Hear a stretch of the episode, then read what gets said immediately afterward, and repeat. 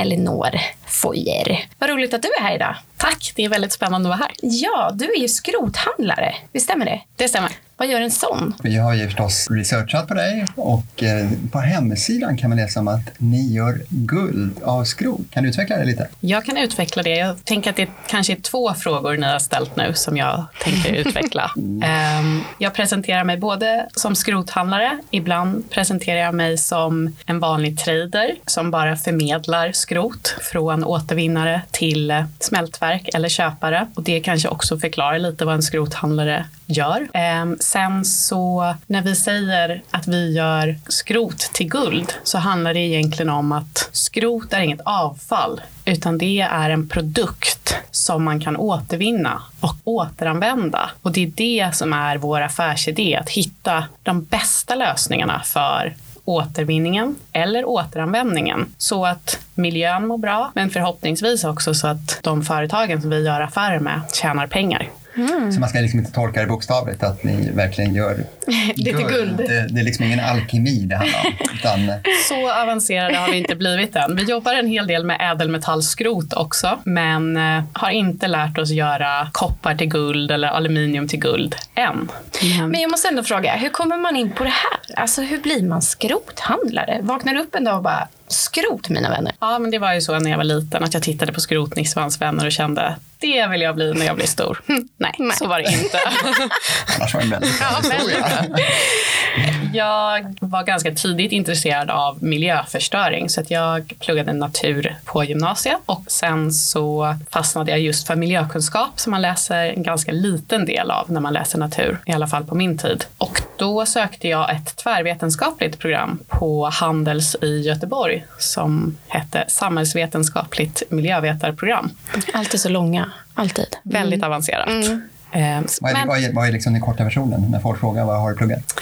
Jag har pluggat miljöekonomi. Ah, okej, okay. ja, mm. då fattar man ju på en gång. Ja, det är mycket ja. lättare. Eller gör man? Ja. Ja. Um, och det, är, det som ändå var tvärvetenskapligt var att vi läste naturvetenskap och mycket miljövetenskap med sådana som enbart pluggade det och även en del chalmerister och liknande. Så det de såg med programmet det var att vi skulle kunna få ekonomer och naturvetare att prata med varandra. För att mm. det upplevde som ett problem. Och det är nog ett problem i många fall att få olika discipliner att mm. förstå varandra. Sen eh, har ju jag kanske gått lite vilse i den resan. Eh, jag sökte ett eh, återvinningsjobb på ett, eller en traineetjänst på ett återvinningsföretag och då hamnade jag på deras skrotavdelning utan att göra traineetjänsten utan de behövde någon som kunde spanska till sin skrotavdelning och då var de så här, du kan börja här. På den vägen är det. 12 år senare så är det det enda jag kan.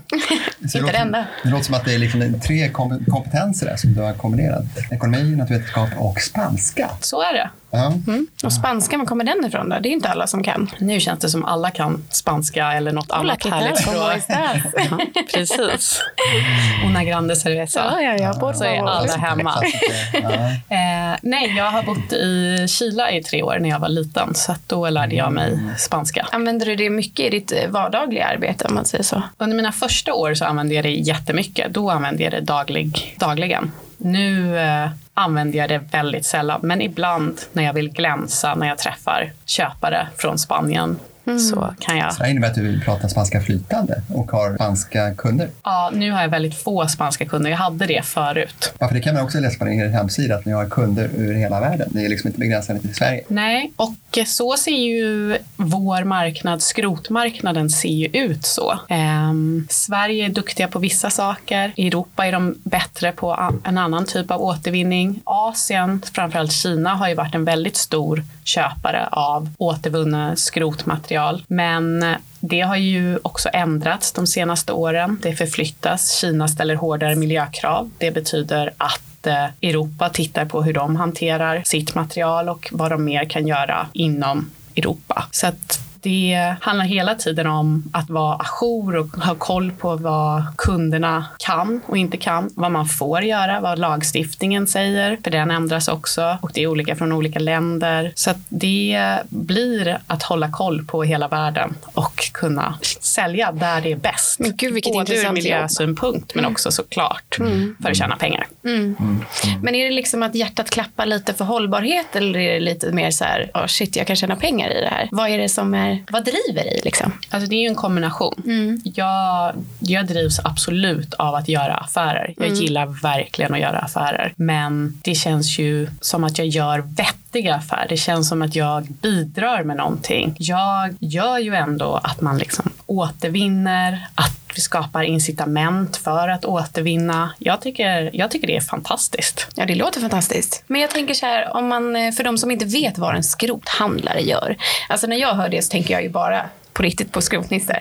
Ja, Ja. det, första man, det första jag tänker på det är det här med bilskrotar. Och det är väl en del kanske av det hela, men det är så mycket annat. Ja. Kanske dataskrot, kommer det in i bilden också? Det kommer också in i bilden. Man kan väl säga att det finns ju tillverkningsindustrier som tillverkar produkter, till exempel diskbänkar. De får ju ett spill från de diskbänkarna som de lägger i en container och då är det någon som kommer att hämta den containern och tar den till sin skrotgård. Det är ju inte en bilskrot som gör det, utan det är ju någon som har specialiserat sig på att hantera metaller eller järnskrot som tar den. Och det jag framförallt gör, dels köper jag en del från tillverkande industrier direkt, men jag gör också att jag besöker skrotgårdar och det som de har samlat in har ju de sorterat i olika fraktioner och kvaliteter och det kan jag erbjuda dem pris på och då köper jag det. Och det är ju liksom från, om man tänker från ett vanligt hem, då är det ju kablar, kontaktkablar, det kan vara kretskort ur datorer, Koppar? Det är Kopparrör. koppar det? Mm. i kablar är det mycket koppar. Ehm, Även i kretskort så är det mycket koppar, en del ädelmetaller också, speciellt i gamla. Och sen är det mm, alltså, mässingshandtag och kranar. Det är aluminiumfönster, liksom Mm, allt- det är liksom allt allt kan man tänka sig.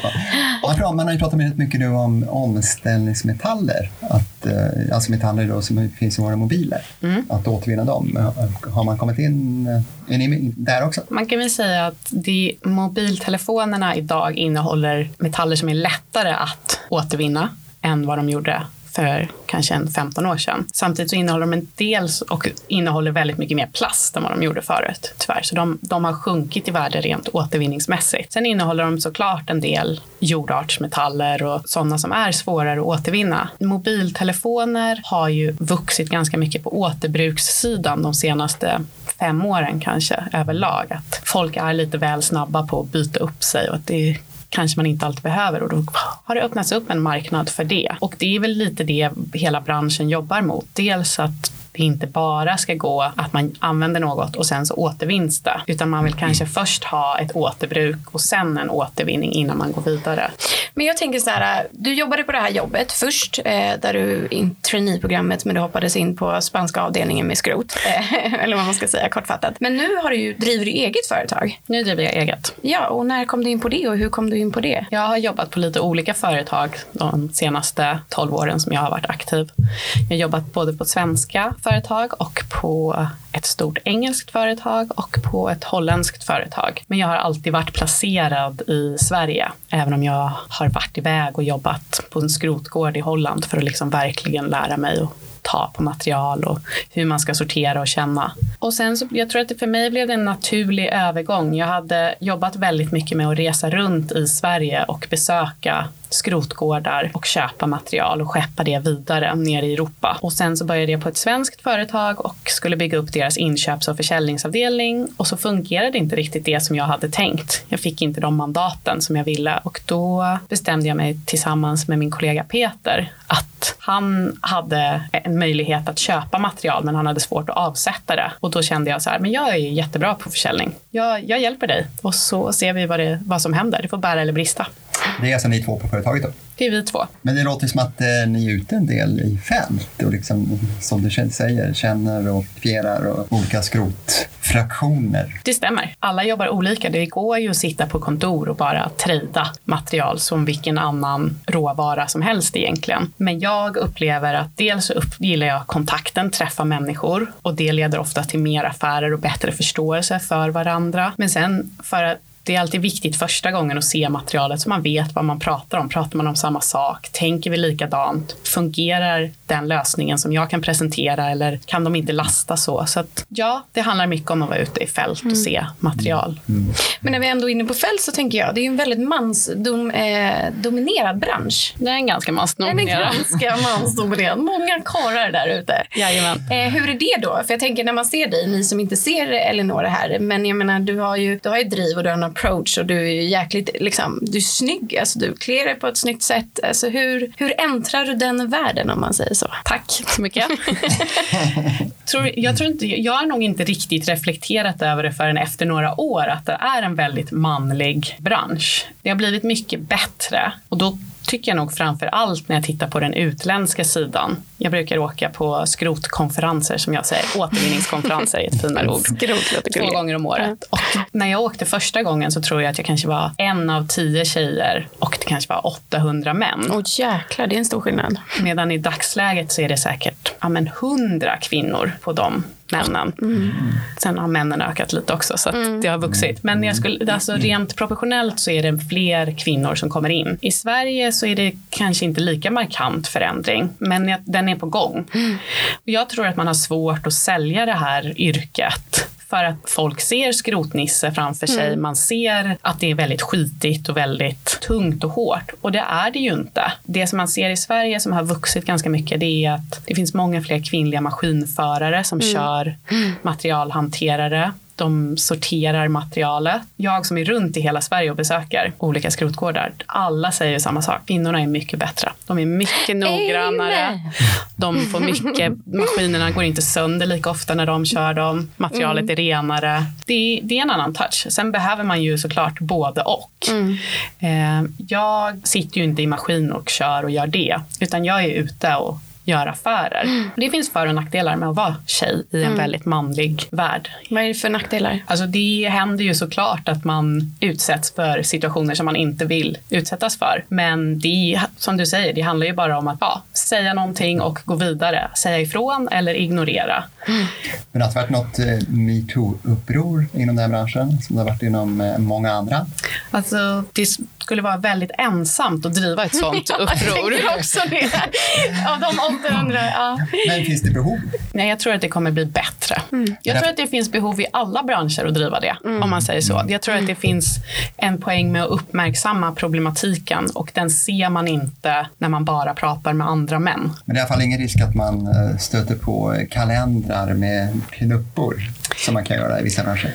ja, gud ja. Det fin- finns ju i skogsindustrin, har jag vi hört. Det, det det finns ju väldigt många som har eh, sådana affischer på sina verkstadsgolv fortfarande. Det var, fanns företag, de var inte svenska, de var utländska, som skickade ut eh, sådana kalendrar där flickorna stod framför skrothögar. Ehm, så att nu tror jag att de har slutat med det. Jag får inga sådana längre i alla fall. Men det, det är ju förekommande och det är förekommande att man besöker strippklubbar och liknande. Men eh, jag upplever att det har blivit mycket, mycket bättre och mycket trevligare stämning. Men jag tänker fördelarna då? Du sa att det finns både fördelar och nackdelar att vara i en mansdominerad bransch. Vad är fördelarna? Jag tror att det ändå skapas en nyfikenhet på oj, tjej, kan hon någonting? Hon kan få komma hit på besök. Och så får man ett första besök och så kan man någonting eller har ett bra pris och då, då är man hemma. Kompetens är avgörande. Det tror jag. Det är väl alltid avgörande. Jag tänker också, hoppas jag. Ja, jo, det, precis, man kan ju hoppas det. Ja. Sen kanske inte alltid kompetens, pris också. Pris är lika viktigt förstås. Ja. Ja. Ja. Jag tänker så här, när jag tänker då på alla de här skrothandlarna där ute, Karakana, tar ni alltid hand? Alltså när ni säger hej, mitt namn är, när ni säger hej då, är det också ett handslag? Måste man då tänka som kvinna, det brukar jag tänka nämligen, kanske du inte gör Palle, men hur hårt jag håller mitt handslag. För alla män säger alltid till mig så här, shit vilket handslag. Jo, nej, men det, jo, men det tänker man ju alltid på tycker jag. Ja, Framförallt att det liksom inte får bli Nej, det får inte slappt. bli den här liksom- döda fisken. Nej, exakt, ja. Nej. Det är liksom den stora Hur är det? Och sen nästa steg, det är ju liksom det här med kram eller klapp eller handslag. jag. hur ofta klappar du? Jobbat. Det är en manlig kram och klappa lite på axeln. Ja, det är en typisk... eh, Ja, precis. Du, du tänkte på det när du kom hit. För mig var det liksom inte självklart om jag skulle hälsa dig välkommen med handen eller om jag skulle Kramas. krama dig. Medan jag kramar alla, för det är bra Ja. för hälsan. Hur gör du när du möter dessa män där ute? Det är inte de du dejtar då, utan... Tack. De håller jag mig på avstånd från. Ja, då är den klar. Jag, alltså ett första möte så hälsar man ju med ett handslag såklart. Men det är väldigt många som initierar kram till och med på första handslaget eller när man skiljs första gången för att det är härligt att få krama en tjej. Och sen upplever jag också att det finns en viss, om man träffar flera skrothandlare samtidigt så finns det också en viss eh, glädje om man blir kramad och någon annan inte blir det. Då finns det så här, yes, Elinor kramade mig men inte dig. Ah, så det är en liten tävling. Vem kramar Elinor först? Ja, lite så. Ja. Det, är på gott och ont. Det är Ja. inte alltid att jag är bekväm i den situationen. Nej. Men eh, det tas det nog mindre hänsyn till. Utan Ja. det är, men sen så i många andra länder så är det ju eh, kindpussar som man hälsar på. Just det. Och då gäller det att hålla koll på om det är en, två eller tre. Ja, det Ja, där är lite just olika olika det. kulturer. Ja. Kommer man till Spanien, kommer man till Frankrike så är det väl... Tre, va? Nej, Det är två. två. Det är Holland är det tre. Spanien var en. Ja, just det. Precis. Nej. Ja, men det är samma sak i Argentina faktiskt. Yes. En. Gud vad svårt. Ja. Ibland blir det att man fastnar, tycker jag. Alltså man, man märker att personen vill iväg, men, men jag fortsätter. För jag kommer liksom inte ihåg vilket land som är hur många. Nej, och det blir också väldigt jobbigt när man träffar folk från flera olika länder Ja. under liksom en tio minuters period och ska hälsa på folk. Då känner man bara att jag vet Du inte bara, jag är en längre. italienare, blir det en? Nej, det blev två, så går det vidare. Det här är en... ja, det- men intressant. Väldigt eh, rolig aspekt skulle jag vilja säga. Som heter tre snabba och sen därefter antingen eller. Så när jag säger ett ord till dig så ska du bara svara det första du tänker på när jag säger det ordet. Okej, Är du med på reglerna? jag är med på reglerna. Ja. Och också lite orolig för vilka ord du ska säga. Nej, nej, nej. Det behöver det inte vara. Killgissa. Jag har ingen aning om vad jag ska säga på det. Det är, det är väl vedertaget. Det gör alla. Ja. Okej, klimatångest. Nej. Cyklister i Stockholm. Kör väldigt lite bil i Stockholm. Det är bara då de stör mig. Okej, om vi säger cyklister. Stör mig inte. Cyklister i Lyckra. Nej, jag har inga... Du visste vad lyckra var? Alltså, vi pratade om det innan. Jag har ingen aning om vad lyckra är. Ja, jag är nämligen själv en sån. Och, eh, Han är en sån byxor. Jag vet precis vad du menar när du säger en sån. Men eh, jag känner mest, ja, alla har vi våra olika... de får köra på, tänker du kanske? Ja, alltså, Ja. alla har sin grej. Ja, ja, precis, precis. Vi går vidare. Nu är det antingen eller. Okej. Kärnkraft, kolkraft. Kärnkraft. Loppis, NK. NK. Netflix, bio. Netflix. Ja, ja, det var lite oväntade svar där. Ja. Gillat. Ehm, då tänker jag att vi, vi, vi går vidare till att liksom, eh, lära känna dig lite mer på djup. Vi har pratat väldigt mycket om din eh, profession och vem Elinor är på jobbet. lite sånt. Men vem är Elinor utanför jobbet? Oj, vi pratar om det också. Det hade du inte väntat dig. Vad vill ni Men veta? du, Ja, skulle, ja, du, skulle, du skulle kunna få lite betänketid faktiskt. Ja, och eh, jag ställer en fråga till. Ja. Och kopplat till hållbarhet. Skulle det här kunna innebära det du gör? Skulle det kunna innebära att mindre gruvor kanske skulle behöva öppnas eftersom man återanvänder? Det är en helt annan fråga. Men, ehm, alltså man kan säga så här, vissa material kommer ju ta slut om vi inte återvinner dem. Zink kommer ta slut 2025 om vi fortsätter använda zink som vi gör idag och inte återvinna den så som vi skulle kunna göra. Sen man sparar ju mycket energi på att återvinna istället för att plocka fram nya råvaror. Det är ju det största incitamentet. Tyvärr är det så att vi fortfarande producerar så pass mycket så att det är svårt att tillgodose behoven enbart med återvinning. Så att vi behöver väl ett större perspektiv och både och än så länge. Men jag tror inte att man ser återvinning som en konkurrent till gruvor och utbrytning än så länge. Men det finns ju många som vill ha flera closed loop system där man gör en produkt och sen återvinner den produkten för att kunna tillverka nya och då inte ska vara beroende av någon smutsig gruvindustri eller liknande. fosfor i ett annat sånt här ämne som skulle kunna bli en bristvara, eller som man förutspår blir en bristvara. Men det är kanske inte riktigt inne där. Jag jobbar väldigt lite med det så att jag har ingenting Nej. att bidra med där. Då går vi tillbaka till Ja, men då tänker jag så här. Då har jag tänkt om lite här i min fråga. Och vad gör du, Elinor, eh, när du inte är skrothandlare? Vad gör du på fritiden? Jag eh, är en sån vanlig människa som tränar, äter, dricker, umgås med vänner och eh, försöker hitta en balans i livet. Och det roliga var ju faktiskt att du kom ifrån träningen precis nu innan. Ja, Då blir man lite nyfiken förstås. Framförallt Palle, som han är världens träningsnarkoman. Så kör den, Palle. Ja. Ja, vad var, vad, ja, berätta. jag har bara varit på gymmet och lyft vikter med min PT så att det inte är lika... Åh, jag har varit på gymmet. Jag kom inte ens till gymmet, så att jag känner så här, det är en eloge. Ja, jag, eh, Så som jag har tjatat på Nikita här. Ja. Men det finns alltid skäl att låta bli. Ja, finns också skäl att inte låta bli. jag vet. Absolut. Jag är på dem. Alltså jag går mina, igår gick jag 25 000 steg. Det är ändå bra. Det är väldigt bra. Ja, det är bra. Ja, så jag är snart där. Man får börja någonstans. Men jag kan rekommendera PT. Det, det har blivit en lyft för hela min gymträning. Bara att det blir lite roligare, det blir variation och så märker man andra resultat för att Ja, det Palle är ska, någon som... han har ju utsett sig som min PT. Det är det. Jag har liksom jag, jag väntar lite. Jag har gått, som sagt jag har gått och tjatat länge. Men det, det händer inte så mycket. Nej, men Men ska vi... Det kommer, det kommer. Men jag tänker på när du är på gymmet. Du lyfter vikter. Mm. De här vikterna, tror du att det skulle kunna vara återvunnet material? Jag tror inte det är det i de som jag lyfter. Men eh, det är klart att man skulle kunna ha det. Måste man vara stark som skrothandlare? När vi ändå är inne på vikter tänkte jag. En del, alltså det är väldigt lite att man manuell sortering i Sverige. I många andra länder så är det ju fortfarande manuell sortering. Men det är också ett problem för man, be, man behöver inte vara stark utan det man kanske behöver vara är att man ska vara villig att gå ut att faktiskt sortera material och lyfta på lite för att plocka fram något värdefullt eller inte göra det. Och de flesta tycker att det är roligare att sitta i en maskin med spakar och driva på den. Men det är väldigt sällan jag lyfter skrot på jobbet. Men jag kan du gör det säga mer då när du ska... privat. Ja, men precis. Ja, men precis. Att när du går, nu går jag och lyfter skrot. Ja, det. Lite, så att det En hänger liten- ihop. Lite Liksom. annan innebörd. Ja. Men jag tänker, du sa att du gillar precis som alla andra mat och dryck. Eh, mat är inte så många som säger. Eh, Folk bara dryck. Alla bara ja.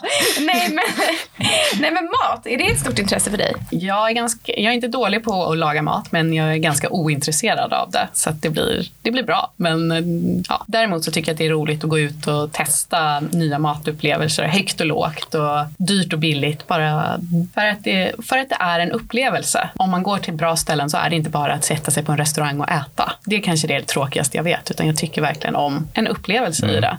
Och det behöver inte vara att det händer mycket omkring utan det kan vara maten. Och bästa tips, restaurangtips. Det beror på vad man vill ha för typ av mat. Jag tänker också så här, hur är maten på de här skroteventen? Stämningen.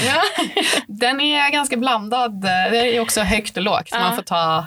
ehm, ibland är den fantastisk och ibland är den mindre fantastisk. Är det stora portionen? Jag tänker ändå när typ 90 procent är män. Jag kan säga så här, jag var på en eh, mäte där vi klassar järnskrot. Och då tror jag att vi var 80 eller 100 personer. Ingen av dem hade någon allergi eller var vegetarian. Oj. Det händer ju inte Nej. idag när man Oj, går på stora event. Utan det var, det var kött till alla. Jag tror att det var en vegetarian. Annars var det kött till alla. Herregud. och det, Ja, det är också lite ovanligt. det är väldigt Ja. ovanligt. Speciellt dessa dagar.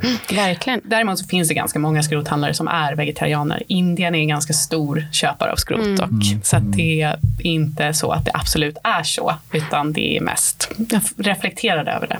Oj, det här var fascinerande. Ja, verkligen. Och det här med hållbarhet, eh, matsvinn och sådana saker. Är det någonting som är en top of mind för dig? Privat, ja. Arbetsmässigt, nej. Det är, alltså jag håller mig till mitt skrot. Sen, vi är ju medlem och det kanske inte har så mycket med mat att göra, men det är ju, vårt företag är ju med i återvinningsindustrierna och där har det ju satts en plan för att vår bransch, återvinningsbranschen, ska vara fossilfri eller klimatneutral till 2040. Så att där sätts det ju upp mål på allting, hur man ska hantera. Ja, Yay.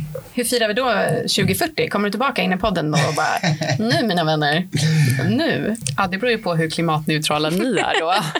Ja, det är sant. Jo, nej, men jag tänker på ett begrepp som eh, figurerar framförallt i eh, politiska sammanhang. Man snackar mycket om cirkulär ekonomi och det här är väl verkligen det konkret. Så är det. Alltså ni får hjälpa med cirkulär ekonomi. Alltså det finns linjär ekonomi, då använder man någonting och sen slänger man det och så lägger man det på deponi, alltså en sophög. Och cirkulär ekonomi så återvinner man det och så går det liksom bara runt i en loop. Got it. Fortsätt. Ja, men det är, det är lite det som vi var inne på innan. Man vill ju till och med kanske komma vidare från cirkulär ekonomi och prata just det här med återbruk. Och det är, mitt problem är ju fortfarande det här. Jag älskar återvinning så att jag kan ju bli lite väl insnöad på det och inte se den här produkten som jag tar emot kanske jag skulle kunna återanvända någon annanstans istället. Så att cirkulär ekonomi är jätteviktigt eh, för att vi ska klara de utmaningar som vi har rent globalt med klimatuppvärmning och allt sånt. Men jag tror också att vi måste bli bättre på att återanvända. Ja, du menar alltså färdiga prylar helt enkelt? Ja. Kläder till exempel? Äh, kläder, elektronik, möbler. Men elektronik, de, blir ju ofta, de har ju ett bäst före datum. Det har de, men det, det är en marknad som har vuxit väldigt, väldigt mycket. Ehm, just att uh, återbruka elektronik. Att man, att man rensar upp dem, fixar i ordning dem och, och säljer tillbaka dem till en konsument eller ett företag. Sen om man tittar på stora maskiner som har ett bäst före-datum i Sverige så har de inte samma bäst före-datum eller man kan plocka reservdelar av dem till en del länder i Afrika eller i Asien. Mellanöstern var väldigt stor på att köpa sånt material av Sverige innan den arabiska våren. Det har tyvärr ställt till det lite på den marknaden. Så att det, finns, det finns andra marknader. Man, man blir lätt hemmablind också och titta på, ja men den här mobilen är gammal nu och slö. Nu måste, vi, nu måste jag ha en ny. Ja, precis. precis. Man är lite Men alla har ju inte samma krav. Nej. Nej. Du reser ju en del utomlands i ditt jobb. Hur är det på andra som har liknande roll för dig? Är det någon skillnad på att jobba i typ Spanien vs i Sverige i samma typ av roll? Nej, det skulle jag inte säga. Alltså, marknaden är global. Kontakterna ser oftast likadana ut. Sen är, skillnaden är väl att jag köper väldigt mycket i Sverige och säljer på, framförallt på Europa. Och det är antagligen samma sak om man sitter i Spanien. Då köper man mycket i Spanien och säljer. Men jag förstår inte varför. varför. Du förstår inte varför det inte bara stannar i Sverige? Ja, förklara det för mig. För att man inte kan återvinna allt material i Sverige. Det finns inte smältverk som kan hantera det som finns. Och eh, vi, har inte kapacitet att hantera. Det finns inte de teknikerna. Utan det, för, det- för oss handlar det om att hitta bästa teknik. Vi jobbar också med ett företag som kan ta hand om liksom, typ farligt avfall som innehåller en viss mängd ädelmetaller. För det är värt att rena. Mycket av det i Sverige går på deponi. Men med den lösningen som vi erbjuder med vår samarbetspartner, då kan man i alla fall plocka ur det värdefulla och kanske göra det mindre farligt och därmed så är det inte längre ett farligt avfall, vilket är jättebra för miljön. Så att, och den tekniken finns inte i Sverige. Hade du önskat att den fanns i Sverige? Jag tror på global handel. Så att, nej, jag tror inte att man kan ha allting inhouse. Jag tror att, det är, att man ska hålla sig till det man är bra på. Eh, jo, jag tänker på den här problematiken i land u-land. Man har ju sett bilder i, från skrot, eller rätt sagt från soptippar i Afrika. Där eh, barn går och letar, går och samlar eh, metaller som kan vara värdefulla och tjänar kanske någon krona per dag. Eller sånt där. Är det här någonting som du kommer i kontakt med? Det är ju ingen som jag säljer till eller gör affärer med. Ehm, och de branschorganisationer som vi är med i, de jobbar ju för att komma ifrån det här. Ehm, och jag, alltså om man tittar på Sverige så har det ju minskat. Men vi har en batteriskandal i Sverige just nu som påverkar. Så att det, det händer ju i Sverige också att man bara sprider ut farligt material i Sverige. Och vad är, det, vad är den här batteriskandalen? Det är ett företag som har sagt att de återvinner batterier och sen har de lagt ut dem på åkrar. De har lagt ut den här massan på snyggt. åkrar i Örebro och Kumla och lite andra ställen. Så att nu sitter det tre män, tror jag, häktade för miljöbrott. Och eh, den har drivits ganska, det är Expressen har gjort den granskningen. Väldigt bra granskning.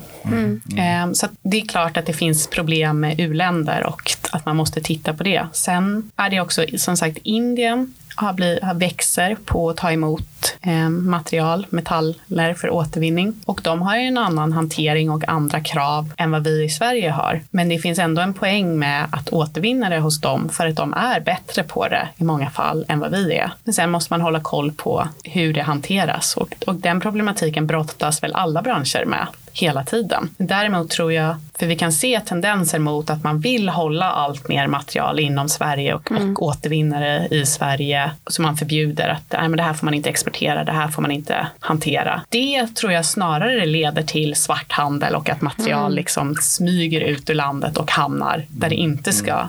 Utan det är bättre att ha en ganska öppen men reglerad marknad. Jag tycker Naturvårdsverket gör ett fantastiskt jobb när de håller koll på att folk sköter sig. Men man kanske inte alltid ska gå in och peta i sånt som faktiskt fungerar återvinningsmässigt utan man ska ha en bredare blick. Men det jag återkommer till det, jag upplever att min bransch är extremt glo- global och att vi jobbar på ett bra sätt för att skapa de bästa förutsättningarna för återvinning men också för att jordens resurser ska räcka till. Så vi, jag tror att hela återvinningsbranschen skulle få mer cred än vad de får. Det är mycket snack om att om ni jobbar med sopor sopor, ni skitar ner, ni förstör. Det vi gör är ju egentligen att vi städar upp. Mm. Ehm, och det, så hela branschen skulle behöva mer erkännande för det de gör.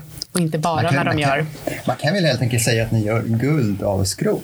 Verkligen. Det är det vi gör hela tiden. Ja. Ja. Och jag menar, nu får du ju uppmärksammat eftersom du är här idag hos oss. Delvis. Jajamän. Jajamän. Och jag tänker, väldigt bra avrundning där. Faktiskt, eh, som alltid har jag en fråga till. Ja, men gud, alltså Ja. det här är, det måste du lära dig, höll jag på att säga.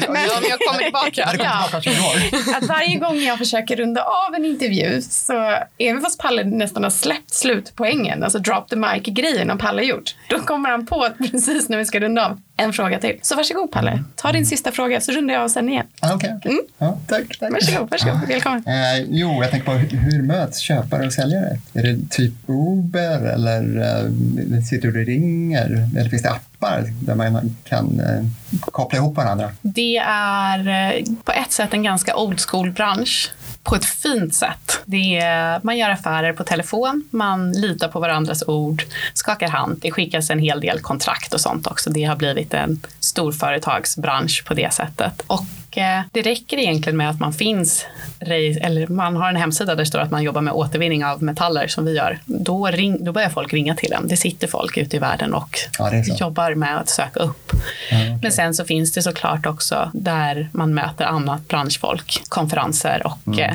Mm, mm. runt om i hela världen. Och där träffar man ju väldigt mycket köpare och säljare såklart. Är det en lukrativ bransch? Det skulle nog en del säga att den var bättre för 20 år sedan och att den kanske blir lite mindre lukrativ. Samtidigt som jag kan tycka att det blir, om priset bara går upp hela tiden på material, då är det lätt att göra affärer. Jag tycker att det vi saknar är en stabilitet i branschen som gör att vi kan ägna oss åt att återvinna material istället för att hela tiden parera krigshot och prisfall och börsnedgångar. Vi är beroende av valutan, vi är beroende av transporter. Råvarupriser kan man väl tänka mig. Hela tiden. är avgörande till och med. Ja, så att det, det är väldigt mycket att hålla ordning på.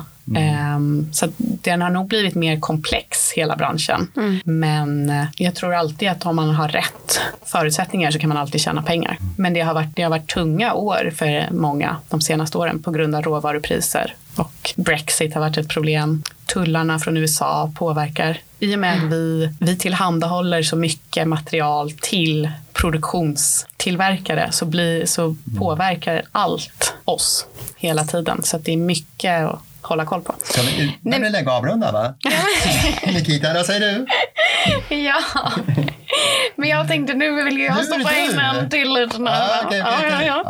Eh, nej, men jag tänker det är ju ett enormt driv. Alltså, du är ju väldigt driven som person. Eh, du driver ett eget företag tillsammans med din vän. Eh, och vi var lite inne på det innan att det, ja, men det har varit lite tufft med Brexit och gud vet allt. Hur är det att driva eget? Alltså, jag tänker det är inte som att så här, nu eh, kan jag få, du går ju inte att ansöka om semester eller hur är det att driva ett eget företag? Det är fantastiskt, eh, är det korta svaret. Ja. Jag har ju väldigt ofta haft en fri roll i min yrkeskarriär där jag har jobbat mycket med köp och sälj och planera mina egna dagar och rutter och ut och besöka kunder. Och det är ju lite så jag jobbar nu också. Nu har jag lite mer ansvar. Jag måste hålla koll på fler saker. Men det är ju framförallt friheten jag uppskattar. Att Det jag är den du lockas med liksom. Ja, eller jag- lockas av. jag planerar min egen tid. Sen är det klart att det händer saker ibland som jag inte kan styra över och då kanske måste jobba även om jag inte har planerat det. Men den här branschen är som sagt, det är mycket på telefon, WhatsApp och mail. WhatsApp också, intressant. Så att det, är, det är ett väldigt smidigt sätt. Jag kan jobba var som helst, när som helst.